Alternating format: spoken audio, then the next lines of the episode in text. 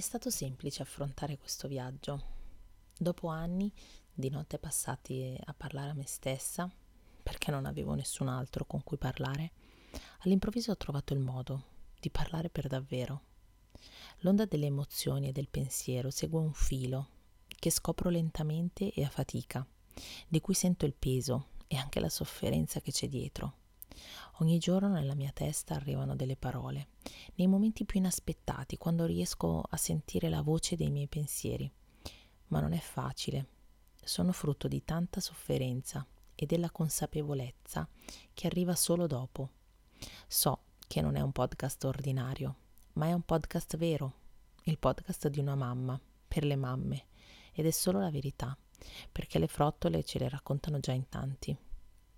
E la verità è che, come al solito, la vita ci ha messo lo zampino, ma io, per una volta, ne sono pienamente consapevole e la sto lasciando fare. Mi faccio trascinare dal fiume dei pensieri e parlando sento che dei piccoli lucchetti si aprono, dei piccoli nodi si sciolgono e delle piccole trappole vengono liberate. Sapete, non ero neofita con i bimbi per niente e nemmeno con i gemelli, perché ho allevato per anni le mie nipotine gemelle. Eppure l'uragano delle mie figlie mi ha travolta, come un'onda anomala che vedi arrivare ma da lontano sembra molto più bassa. L'hai sottostimata e quando si avvicina capisci che sei nei guai e ormai non puoi fare altro che iniziare a nuotare e cercare di tornare a galla. Cercavo risposte a domande che nemmeno avevo ancora fatto perché quando scopri di aspettare due bambini, la testa diventa una vasca piena di vuoto cosmico ricoperta di ansia. Io non sapevo e tuttora non so niente dei migliori metodi educativi. Non sono un'educatrice, non conosco nessuna teoria comportamentale o cose così. Sentivo addosso il peso della mia ignoranza e cercavo di imparare più cose possibili per decodificare problemi e codificare soluzioni. Riempivo scatole di risposte a quesiti immaginari. Probabilmente era l'ansia a guidarmi. Leggevo per controllare l'incontrollabile e speravo di poter risolvere così tutto, di sapere tutto. Mamma quanto mi sbagliavo. L'altro giorno parlando con un'amica mi ha detto che lei ha sempre sentito cosa fosse giusto fare con i suoi figli, che l'istinto le ha sempre detto come comportarsi. Io l'ho ammirata e allo stesso tempo mi sono sentita stranissima, perché non ho mai avuto questa sicurezza, non mi sono mai sentita così certa e a dire il vero me ne dispiaccio anche tanto, perché vorrei riuscire ad essere più sicura di me, ma proprio non ci riesco. E non so bene perché, forse perché cerco troppo la perfezione, perché non mi basta e non sono mai soddisfatta sono i pensieri ricorrenti. Fatto sta che per me è una continua ricerca. Ma quando stai per diventare genitore per la prima volta, che cos'è che provi? Io ricordo benissimo quando accarezzavo il mio grande pancione io ad esempio non avevo idea dell'importanza delle routine con i bambini. Quando ero ancora una ragazza molto giovane, sentivo mia madre parlare con mia sorella maggiore e dirle che i bambini sono abitudinari e che le abitudini per loro sono importanti, mentre mia sorella per lo più questa informazione se la lasciava scivolare addosso. Ma io non stavo ascoltando per davvero perché non ero interessata alla cosa in prima persona. Poi sono arrivati i miei piccoli uragani e allora ho iniziato a cercare dei punti fermi, delle ancore di salvezza nella tempesta che ti diventa la vita quando passi da 0 a 2 in due minuti, tre minuti e ho scoperto la routine. Ovviamente io non scopro l'acqua calda, praticamente ogni libro votato più o meno alla crescita o educazione dei bimbi ve ne parlerà, quindi questa cosa di sicuro la sapete già, ma la routine per me è stata davvero una salvezza e non solo per le bimbe, lo è stata proprio anche per me come mamma, come persona, come essere umano. Quando tutto ti sembra confuso, quando non sai più quante cose hai davanti perché hai perso il conto e ti senti stanchissima. Nella testa ti scatta qualcosa, un piccolo meccanismo di sopravvivenza che vuole farti uscire dal tunnel. E allora organizzi uno schema, uno schema mentale. Scarti tutte le cose rimandabili e cerchi di trovare un piano per uscirne, un modo quando sono le 10 di sera e hai rinunciato a dare un senso alla tua giornata. L'esistenza di una routine è l'unica cosa che ti separa da una crisi isterica. E fidatevi, ve lo dico per esperienza. In quei momenti mi attacco alla routine e continuo a cercare di arrivarci, con la sensazione di arrancare mentre vengo trascinata indietro a qualcosa tipo attacca attaccato ai piedi e per fare ogni passo faccio una fatica tremenda, roba da squat con 300 kg di peso aggiuntivo. Ed io sono una che odia la routine perché mi fa sentire in trappola.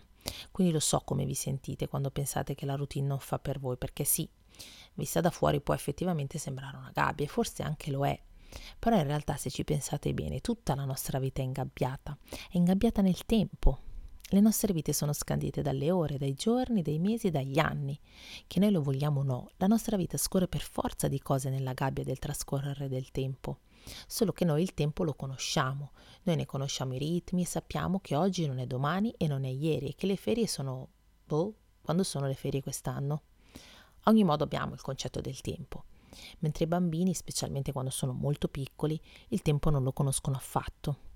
Loro vivono nel presente, presente, anzi direi nell'immediatissimo presente.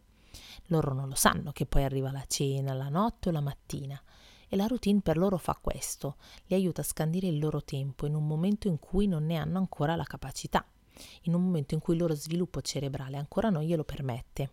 Per questo la routine gli dà sicurezza, perché provate a immaginare a cosa si potrebbe provare nello svegliarsi, ritrovarsi nel letto, dal quale peraltro magari ancora non sappiamo uscire, e non sapere nemmeno cosa ti sta per accadere. Non avreste paura? Cioè, a pensarci a parlarne così sembra uno di quegli spy film in cui il protagonista si ritrova in un letto d'ospedale e non ha idea di come ci sia finito. Cioè praticamente il terrore allo stato puro. Per questo la routine piace tanto ai bambini, perché li orienta. Per questo quando le mie figlie mi vedono apparecchiare la tavola sono felici e quando mi sentono arrivare al mattino smettono di parlottare e iniziano a trepidare dall'emozione. Perché sanno cosa sta per succedere e sanno che non c'è da aver paura. Io lo so, lo so, che seguire pedissequamente una routine è difficile e noioso, lo so perché ci sono dentro come voi, ma non seguirla è caotico e stressante. È importante iniziare ad avere delle routine stabili fin da subito, fin dai primi giorni. Ovviamente poi le routine cambieranno, non saranno le stesse per tutti, ma l'importante è avere un obiettivo e lavorare in quella direzione. Io non vi dirò cosa fare, perché c'è già chi vi dice tutto e chi vi dice anche il contrario di tutto. Quello che però consig- mm, vi dico è di non trovarvi in una situazione, questo è il mio consiglio, ma di scegliere di esserci. Se ad esempio volete tenere i vostri bimbi nel letto con voi durante la notte, va bene, va benissimo. Però non potete pensare che poi, quando sarete stanchi o loro saranno grandicelli, potranno decidere di andare a dormire nel loro lettino e puff, niente è stato, buonanotte. E ve lo dice una che ha dormito nel lettone fino a non so quando. Io per le mie figlie ho scelto, ho scelto quello che la mia esperienza e il mio pensiero mi hanno fatto ritenere giusto per loro. E non sopporto anche chi ti dice che solo quello che esce dalle loro bocche è giusto o vero, perché in questi casi si parla di una scelta personale e legata anche al tipo di famiglia che si è e al tipo di vita che si vive. Dovete fare quello che è giusto per voi, ma dovete farlo consapevolmente L'altro giorno, ad esempio, parlavo con una mamma che molto onestamente mi diceva che la sua bimba dormiva benissimo nel lettino, ma lei all'epoca se l'era portata nel lettone perché le piaceva l'idea di averla vicino. Quella stessa mamma però si stava anche lamentando, perché la bambina adesso aveva 4 anni e lei non voleva più lasciare il lettone.